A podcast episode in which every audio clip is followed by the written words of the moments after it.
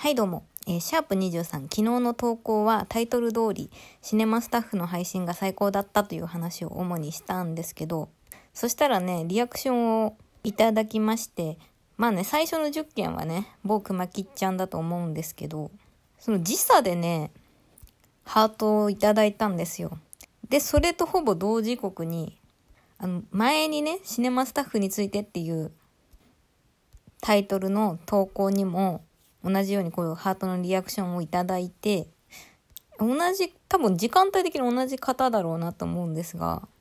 あのこれシンプル熊吉だったらちょっと恥ずかしいんですけどもしかしたらなんかシネモのファンの人なのかなと思ってもしそうだったらすごい嬉しいなと思い今日は音楽の話をしたいと思います。イエーイ。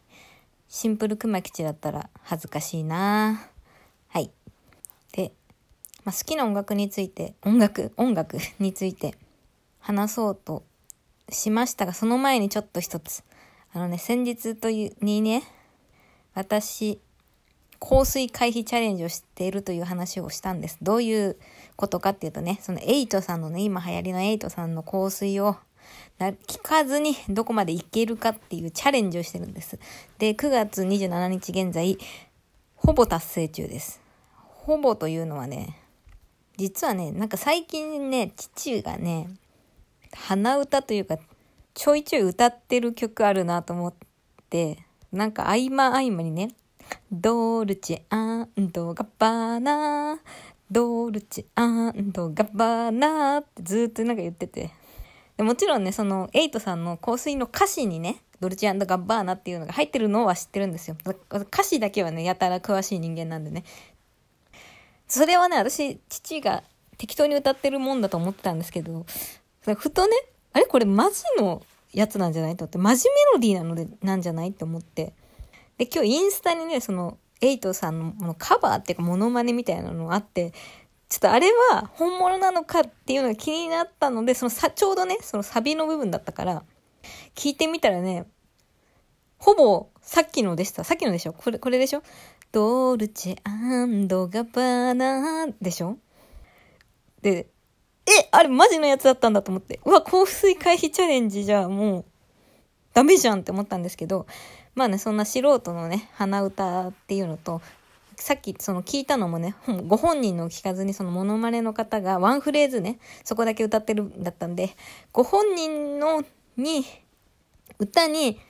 遭遇したら負けっていう、負けじゃない、終わりっていうチャレンジなんで、まだ続いてるってことにさせてください。あの、これ、成功っていうかゴールをね、紅白にしようかなって思ってるんですよね、ここまで来たら。あの、紅白出るらしいじゃないですか。今年はね、毎年、毎年ではないんですけど、最近、まあ2019から20はね、こうカウントダウンライブに行って国宝を見ながら、年を越すという大変幸せな年越しをしたんですが、まあ今年は、うん、この感じだとカウントダウンライブとかもないかなって感じで、まあお家で過ごすのかなっていう気がしているので、紅白がね、久しぶり、久しぶりでもないか。一昨年は見たか。まあとりあえず今年は見るんじゃないかなと思ってるので、そこで初撃だったらいいですよね。あ、でもその前になんかレコード大賞取りそうだな。まあ、レコード大賞そんな毎年でも見てないから、見る年の方が全然少ないから、ちょっと紅白、レコ大あたりを狙って、香水回避チャレンジのゴールをそこにの標準を合わせていきたいと思います。はい。それでね、その少し前にね、別にこれチャレンジしてた意識はないんだけど、そういえば気がついたらしてたなってことがあって、あの、夜にかける回避チャレンジ。夜にかけるもね、初めて聞いたのがね、7月ぐらいだったんですよ。結構遅いですよね。で、そう、その時にひらめいたんですよ。それぐらいにちょうど香水が流行り始めてる気配を感じたから、あ、夜にかけるここまで回避できたんだから、香水意識したらもうちょっと回避、かなり回避できるんじゃないかなと思って香水回避チャレンジ始めたんです。で、夜にかけるを初めて聞いたのはね、あの、四千頭身のね、ラジオで聞いたんですよ。四千頭身のラジオ、毎週聞いてるわけじゃなくて、てかもう聞くの2、3回目で、なんでその時だけ聞いてたのか忘れちゃったんですけど、とりあえず聞いてたら、その四千頭身のラジオは基本的に結構流行ってる曲をかけるのかな。で、その夜にかけるが流れて。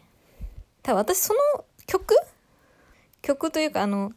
タラタタタって、あの、サビは知ってて、あ、これが夜にかけるなんだっていうのを知ったと同時に、私それまでね、夜にかけるっていう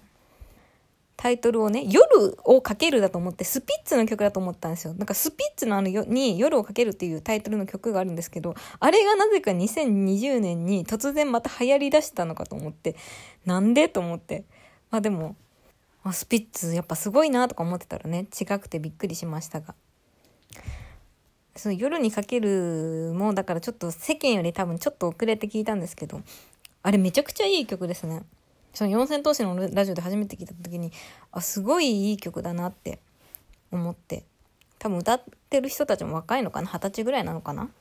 なんかこ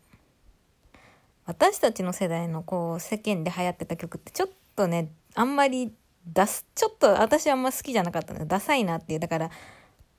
夏、自分たちの世代のその世代ソングみたいなの聞くとね、ダサいなって今でも思うんですけど、今流行ってる音楽っていうのはとってもかっこいいですよね。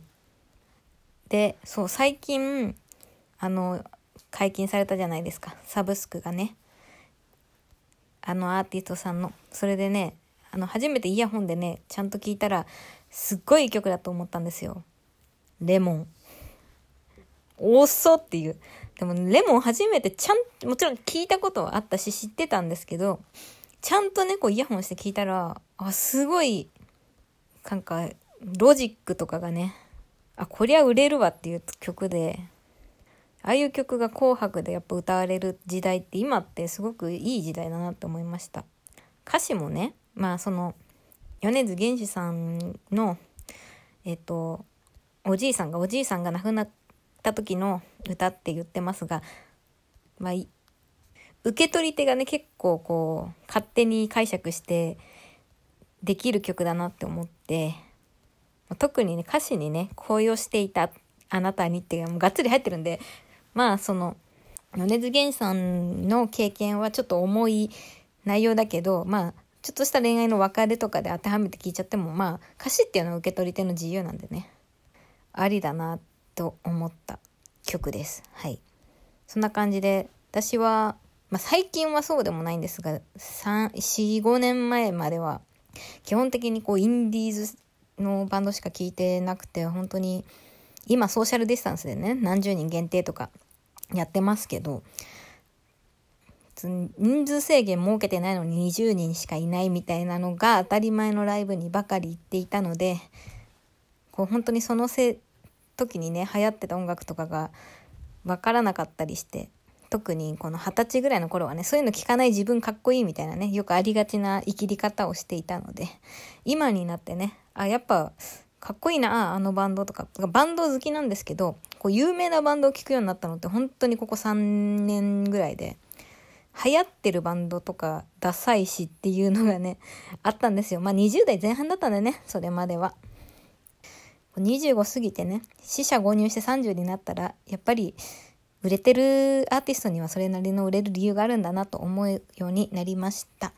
はい。で、ここでね、最近ハマってるアーティストの話をしようと思った、こういう iPod のを見てて気づいたんですけど、私今年ね、新しいアーティストに全く出会ってない。今年初めて知って聞くようになったっていうアーティストがね、一組もいないなってことに気づいて、まあ、正確に言うと、いる、あ、でも、あの、今好きなバンドの人が前やってたとか、そういうなんかどっかしらでつながりがあって、こう完全に、まあ新しい、だ去年末にした Creepy Nuts みたいな感じで、本当に知らずなかったアーティストの曲とかアーティストっていうのがいないってことに今気がついてしまってゾッとしました。これは良くないですよ。もちろんずっと同じアーティストを好きでいて、そのそのアーティストの進歩をね、毎回聞くっていうのはすごく大事なことですが、それと同じぐらいやっぱ発掘っていうのは大切な作業、作業っていうかことなので、これはディグらないといけません。で、なんでかなと思った時に、私基本的にそもそもね、発掘を自分からはしないタイプなんですよ。なので、その Creepy Nuts もそうだし、あとね、国宝ね、もう誰か説明もしないしないですが、国宝に出会ったのも、そのシネマの対バンなんで、シネマの対バンにで国宝に出会って、国宝の対バンで Creepy Nuts に出会ってみたいな感じでちょっと繋がっていくので、今年ほら、ライブがないでしょ。だから対バンがそもそもないんですよ。フェスもないから、出会いがね、ないんですよね。自分から作らないといけないんですが、サボっていたら、10月、もうすぐ10月、あと、えっと、3ヶ月で今年が終わるのに、ちょっと新しいアーティストに出会ってない。これはいけませんね。なので皆さん、もしね、これおすすめだよっていうアーティストいたら、送ってください。本当にね、いないな。なんか、やっぱりどっかしらで、ちょっとだけ知ってて、なんかちゃんと聞いたらよかったみたいなのはいるんですけど、こうなんか、世界がパーって変わるようなアーティストはいないですね。はい。そんなわけでじゃあ、皆さんのおすすめ教えてください。基本的にバンドが好きです。あと、好きじゃないものは正直あんまり聞きません。ごめんなさい。なんだろう。募集しといて聞かないかもしれませんが、もしよかったら教えてくださいね。はい。ということで、バイバーイ。